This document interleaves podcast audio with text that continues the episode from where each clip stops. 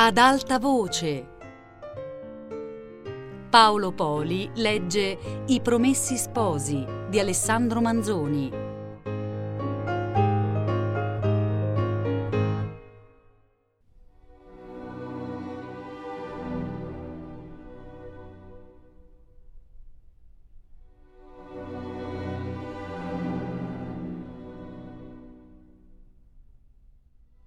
Lucia stava immobile in quel cantuccio, tutta in un gomitolo, con le ginocchia alzate, con le mani appoggiate sulle ginocchia e col viso nascosto nelle mani. Non era il suo né sonno né veglia, ma una rapida successione, una torbida vicenda di pensieri, di immaginazioni, di spaventi. Ora più presente a se stessa e rammentandosi più distintamente gli orrori veduti e sofferti in quella giornata, s'applicava dolorosamente alle circostanze dell'oscura e formidabile realtà in cui si trovava avviluppata. Ora la mente, trasportata in una regione ancor più oscura, si dibatteva contro i fantasmi nati dall'incertezza e dal terrore, stette un pezzo in questa angoscia. Al fine, più che mai stanca e abbattuta, stese le membra intormentite, si sdraiò o cadde sdraiata e rimase alquanto in uno stato più somigliante a un sonno vero.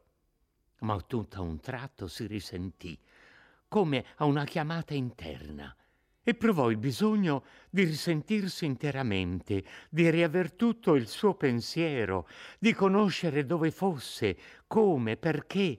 Tese l'orecchio a un suono. Era il russare lento, arrantolato della vecchia. Spalancò gli occhi e vide un chiarore fioco apparire e sparire a vicenda era il lucignolo della lucerna che vicino a spegnersi scoccava una luce tremola e subito la ritirava per dir così indietro com'è il venire e l'andare dell'onda sulla riva, e quella luce, fuggendo dagli oggetti, prima che prendessero da essa rilievo e colore distinto, non rappresentava allo sguardo che una successione di guazzabugli, ma ben presto le recenti impressioni, ricomparendo nella mente, l'aiutarono a distinguere ciò che appariva confuso al senso. L'infelice, risvegliata, riconobbe la sua prigione, tutte le memorie dell'orribil giornata trascorsa, tutti i terrori dell'avvenire la salirono in una volta. Quella nuova quiete stessa, dopo tante agitazioni, quella specie di riposo, quell'abbandono in cui era lasciata, le facevano un nuovo spavento e fu vinta da un tale affanno che desiderò di morire. Ma in quel momento si rammentò che poteva almen pregare e insieme con quel pensiero le spuntò in cuore come un'improvvisa speranza prese di nuovo la sua corona e ricominciò a dire il rosario e di mano in mano che la preghiera usciva dal suo labbro tremante, il cuore sentiva crescere una fiducia indeterminata. Tutto a un tratto le passò per la mente un altro pensiero, che la sua orazione sarebbe stata più accetta e più certamente esaudita quando nella sua desolazione facesse anche qualche offerta si ricordò di quello che aveva di più caro o che di più caro aveva avuto, giacché in quel momento l'animo suo non poteva sentire altra affezione che di spavento, né concepire altro desiderio che della liberazione. Se ne ricordò e risolvette subito di farne un sacrificio. S'alzò e si mise in ginocchio e tenendo giunte al petto le mani dalle quali pendeva la corona, alzò il viso, le pupille al cielo e disse, Oh Vergine Santissima, voi a cui mi sono raccomandata tante volte e che tante volte m'avete consolata, voi che avete patito tanti dolori e siete ora tanto gloriosa e avete fatti tanti miracoli per i poveri tribolati, aiutatemi, fatemi uscire da questo pericolo, fatemi tornar salva con mia madre, madre del Signore. e fo voto a voi di rimaner vergine. Rinunzio per sempre a quel mio poveretto, per non esser mai d'altri che vostra.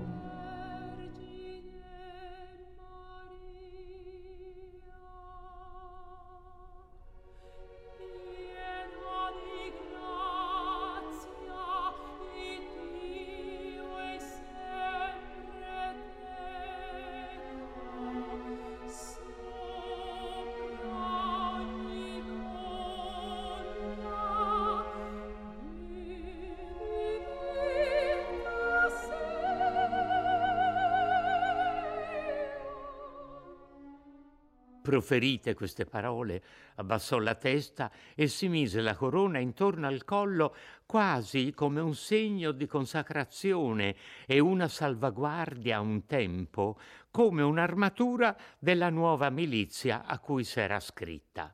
Rimessasi a sedere in terra, sentì entrar nell'animo una certa tranquillità, una più larga fiducia. Le venne in mente quel domattina ripetuto dallo sconosciuto potente, le parve di sentire in quella parola una promessa di salvazione.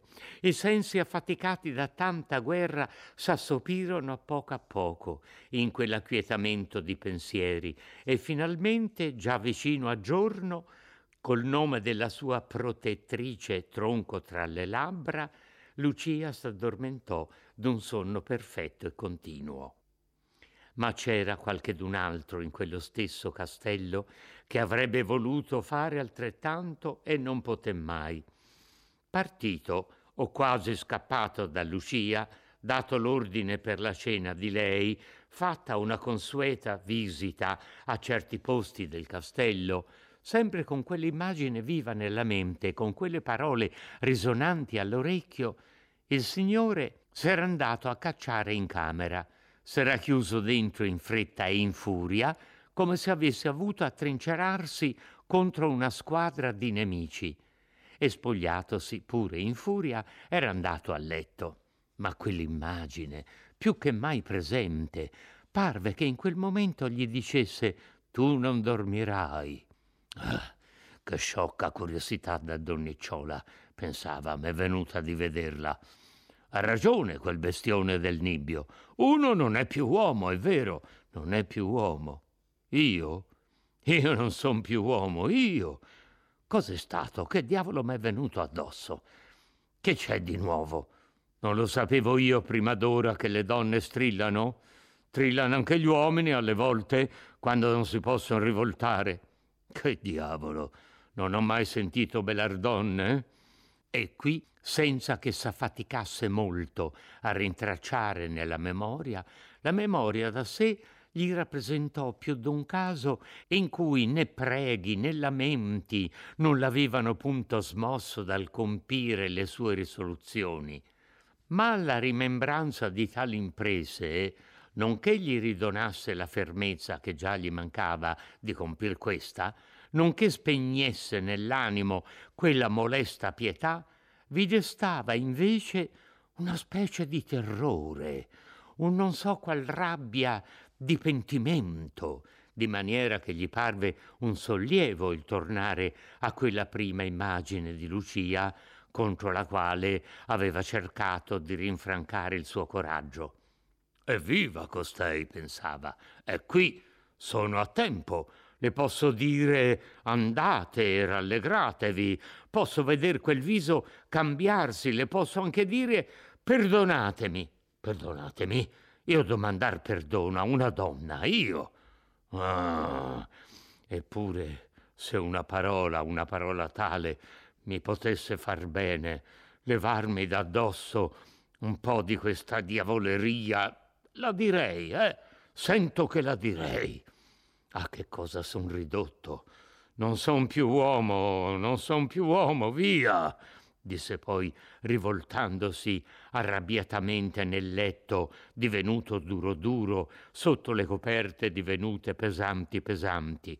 Via, sono sciocchezze che mi sono passate per la testa altre volte. Passerà anche questa. E per farla passare andò cercando col pensiero qualche cosa importante, qualcheduna di quelli che solevano occuparlo fortemente, onde applicarvelo tutto. Ma non ne trovò nessuna.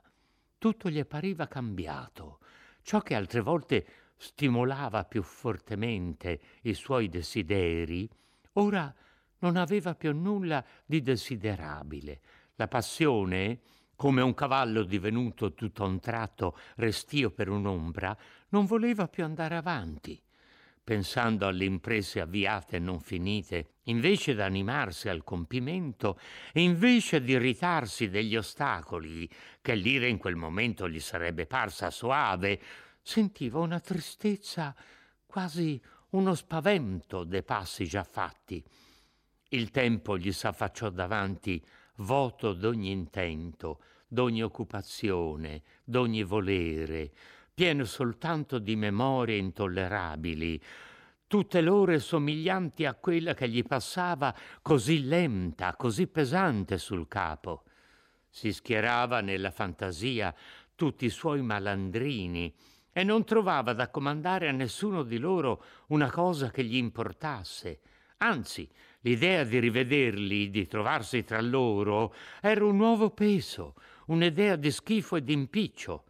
E se volle trovare un'occupazione per l'indomani, un'opera fattibile, dovette pensare che l'indomani poteva lasciare in libertà quella poverina.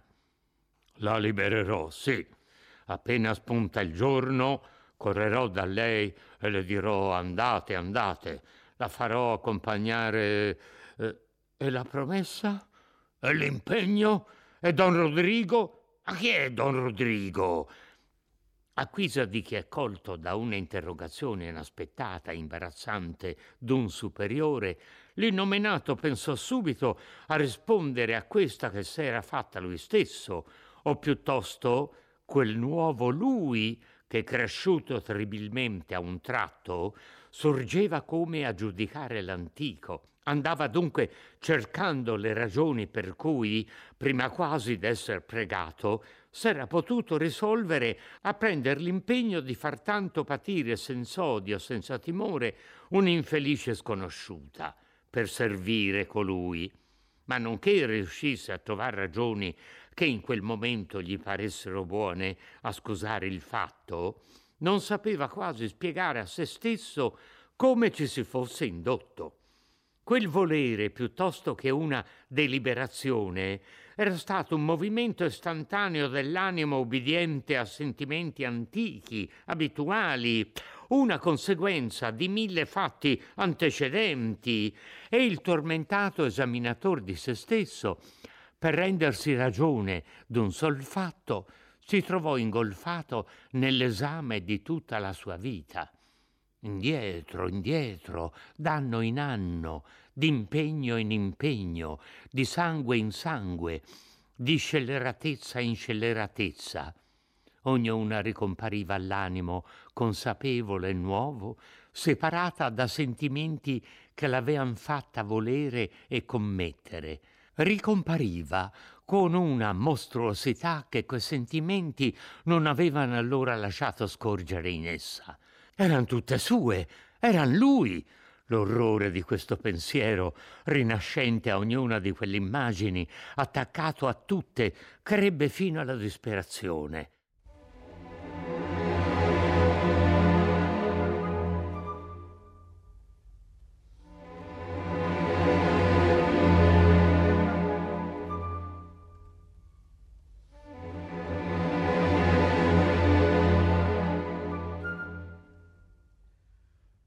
S'alzò in furia a sedere, gettò in furia le mani alla parete accanto al letto, afferrò una pistola, la staccò e...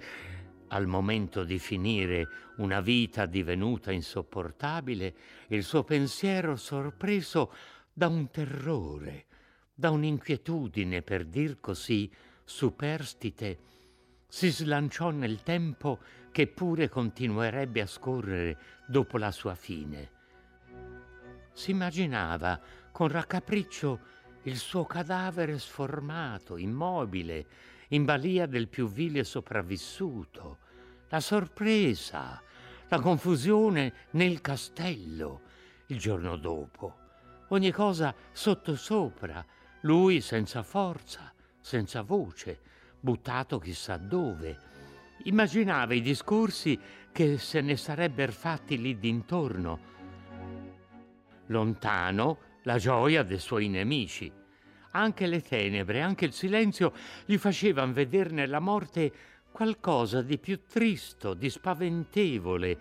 Gli pareva che non avrebbe esitato, se fosse stato di giorno all'aperto in faccia alla gente, buttarsi in un fiume e sparire. E assorto in queste contemplazioni tormentose, andava alzando e riabbassando con una forza convulsiva del pollice il cane della pistola, quando gli ballenò in mente un altro pensiero.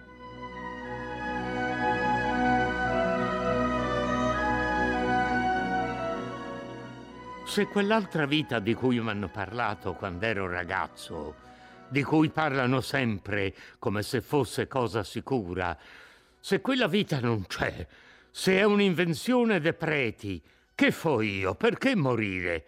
Cosa mi importa quello che ho fatto? Cosa mi importa? È una pazzia la mia. E se c'è quest'altra vita, a un tal dubbio, a un tal rischio, gli venne addosso una disperazione più nera, più grave, dalla quale non si poteva fuggire neppur con la morte. Lasciò cader l'arme e stava con le mani nei capelli, battendo i denti, tremando. Tutto a un tratto gli tornarono in mente parole che aveva sentite e risentite poche ore prima. Dio perdona tante cose, per un'opera di misericordia. E non gli tornavan già con quell'accento d'umile preghiera con cui erano state proferite, ma con un suono pieno d'autorità e che insieme induceva una lontana speranza. Fu quello un momento di sollievo. Levò le mani dalle tempie e in quell'attitudine più composta fissò gli occhi della mente in colei da cui aveva sentite quelle parole e la vedeva non come la sua prigioniera, non come una supplichevole, ma in atto di chi dispensa grazie e consolazioni. Aspettava ansiosamente il giorno per correre a liberarla, a sentire dalla bocca di lei altre parole di refrigerio e di vita si immaginava di condurla lui stesso alla madre. E poi che farò domani? Il resto della giornata? Che farò doman l'altro? Che farò dopo doman l'altro? E la notte, la notte, che tornerà tra dodici ore. Oh, la notte, no, no, la notte. E ricaduto nel voto penoso dell'avvenire, cercava indarno un impiego del tempo, una maniera di passare i giorni, le notti. Ora si proponeva ad abbandonare il castello ed andarsene in paesi lontani dove nessun lo conoscesse neppur di nome, ma sentiva che lui, lui sarebbe sempre con sé. Ora gli rinasceva una fosca speranza di ripigliar l'animo antico, le antiche voglie, e che quello fosse come un delirio passeggero. Ora temeva il giorno che doveva farlo vedere a suoi così miseramente mutato. Ora lo sospirava, come se dovesse portar la luce anche nei suoi pensieri. Ed ecco appunto sull'albeggiare Pochi momenti dopo che Lucia s'era addormentata, ecco che stando così in moto a sedere, sentì arrivarsi all'orecchio come un'onda di suono non ben espresso, ma che pure aveva un non so che d'allegro. Stette attento e riconobbe uno scampanare a festa lontano e dopo qualche momento sentì anche l'eco del monte che ogni tanto ripeteva languidamente il concento e si confondeva con esso. Di lì a poco sente un altro scampanio più vicino, anche quello a festa, poi un altro. Che allegria c'è! Cos'hanno di bello tutti costoro? Saltò fuori da quel covile di pruni e vestitosi a mezzo corse a aprire una finestra e guardò.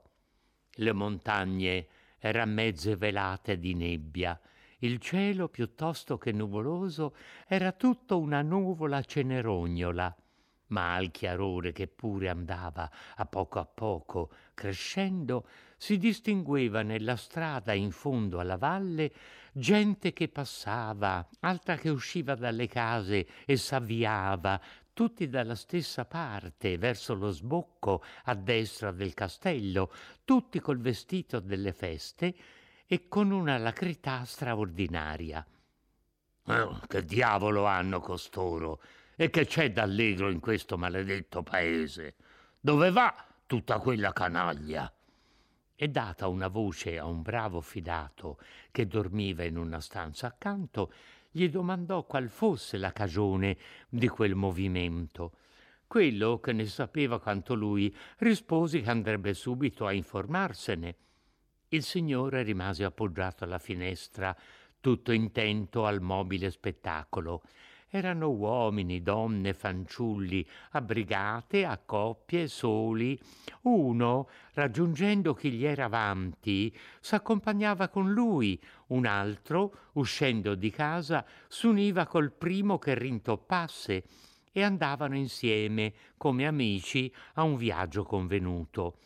Gli atti indicavano manifestamente una fretta e una gioia comune e quel rimbombo non accordato ma consentaneo delle varie campane, quali più, quali meno vicine, pareva, per dir così, la voce di quei gesti e il supplimento delle parole che non potevano arrivar lassù.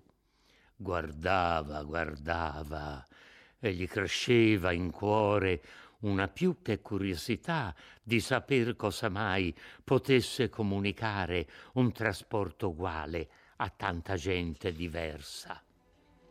Poco dopo il bravo venne a riferire che il giorno avanti il cardinal Federigo Borromeo, arcivescovo di Milano, era arrivato a...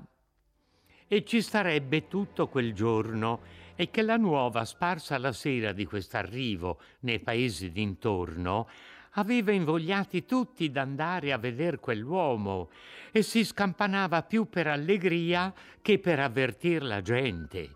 Il signore, rimasto solo, continuò a guardar nella valle, ancor più pensieroso. per un uomo, tutti premurosi, tutti allegri, per vedere un uomo e però ognuno di costoro avrà il suo diavolo che lo tormenti. Ma nessuno, nessuno n'avrà uno come il mio. Nessuno avrà passata una notte come la mia. Cos'ha quell'uomo per render tanta gente allegra? Qualche soldo che distribuirà così all'avventura? Ma costoro non vanno tutti per l'elemosina. Ebbene, qualche segno nell'aria, qualche parola Oh, se le avesse per me le parole che possono consolare, se... Ma perché non vado anch'io? Perché no? Anderò, anderò. E gli voglio parlare, a quattro occhi gli voglio parlare. Cosa gli dirò? Ebbene, quello che... quello che sentirò cosa sa dir lui, quest'uomo. Fatta così in confuso questa risoluzione, finì in fretta di vestirsi mettendosi una sua casacca d'un taglio che aveva qualche cosa di militare. Prese la terzetta rimasta sul letto e l'attaccò alla cintura da una parte, dall'altra un'altra che staccò da un chiodo della parete, mise in quella stessa cintura il suo pugnale e staccata pur dalla parete una carabina famosa quasi al par di lui, se la mise ad armacollo prese il cappello, uscì di camera e andò prima di tutto a quella dove aveva lasciata Lucia. Posò fuori la carabina in un cantuccio vicino all'uscio e picchiò, facendo insieme sentir la sua voce. La vecchia scese il letto in un salto e corse ad aprire. Il signore entrò e data un'occhiata per la camera, vide Lucia rannicchiata nel suo cantuccio e quieta. Dorme? domandò sottovoce alla vecchia.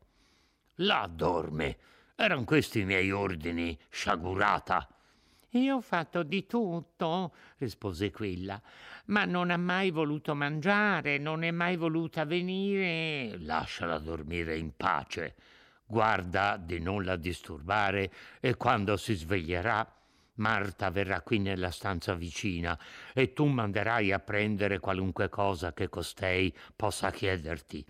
Quando si sveglierà, dille che io che il padrone è partito per poco tempo, che tornerà e che eh, farà tutto quello che lei vorrà.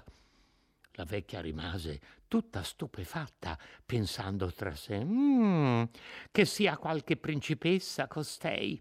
Il signore uscì, riprese la sua carabina, mandò Marta a fare anticamera, mandò il primo bravo che incontrò a far la guardia perché nessun altro che quella donna mettesse piede nella camera e poi uscì dal castello e prese l'ascesa di corsa. Il manoscritto non dice quanto ci fosse dal castello al paese dov'era il cardinale, ma dai fatti che stiamo per raccontare risulta che non doveva essere più che una lunga passeggiata dal solo accorrer dei valligiani e anche di gente più lontana a quel paese, questo non si potrebbe argomentare, giacché nelle memorie di quel tempo troviamo che da venti e più miglia veniva gente in folla per veder Federigo. I bravi che s'abbattevano sulla salita si fermavano rispettosamente al passar del Signore, aspettando se mai avesse ordini da dar loro o se volesse prenderli seco per qualche spedizione, e non sapevano che si pensare della sua aria e dell'occhiata che dava in risposta ai loro inchini. Quando fu nella strada pubblica, quello che faceva maravigliare i passeggeri era di vederlo senza seguito. Del resto ognuno gli faceva luogo prendendo la larga quanto sarebbe bastato anche per il seguito e levandosi rispettosamente il cappello. Arrivato al paese trovò una gran folla, ma il suo nome passò subito di bocca in bocca e la folla s'apriva s'accostò a uno e gli domandò dove fosse il cardinale. In casa del curato, rispose quello inchinandosi e gli indicò dov'era. Il signore andò là, entrò in un cortiletto dove c'erano molti preti, che tutti lo guardarono con un'attenzione maravigliata e sospettosa. Vide di rimpetto un uscio spalancato che metteva in un salottino dove molti altri preti erano congregati. Si levò la carabina e l'appoggiò in un canto del cortile, poi entrò nel salottino e anche lì occhiate, bisbigli, un nome ripetuto e silenzio. Lui, voltatosi a uno di quelli, gli domandò dove fosse il cardinale e che voleva parlargli. Io son forestiero, rispose l'interrogato, e data un'occhiata intorno chiamò il cappellano crocifero, che in un canto del salottino stava appunto dicendo sottovoce a un suo compagno Colui, quel famoso. Che ha a far qui colui? Alla larga. Però a quella chiamata che risonò nel silenzio generale dovette venire inchinò l'innominato, stette a sentir quel che voleva e alzando con una curiosità inquieta gli occhi su quel viso e riabbassandoli subito, rimase lì un poco, poi disse o balbettò eh, non saprei se Monsignore Illustrissimo in questo momento si trovi, si eh, possa. Basta, vado a vedere e andò a malincorpo a far l'imbasciata nella stanza vicina dove si trovava il cardinale.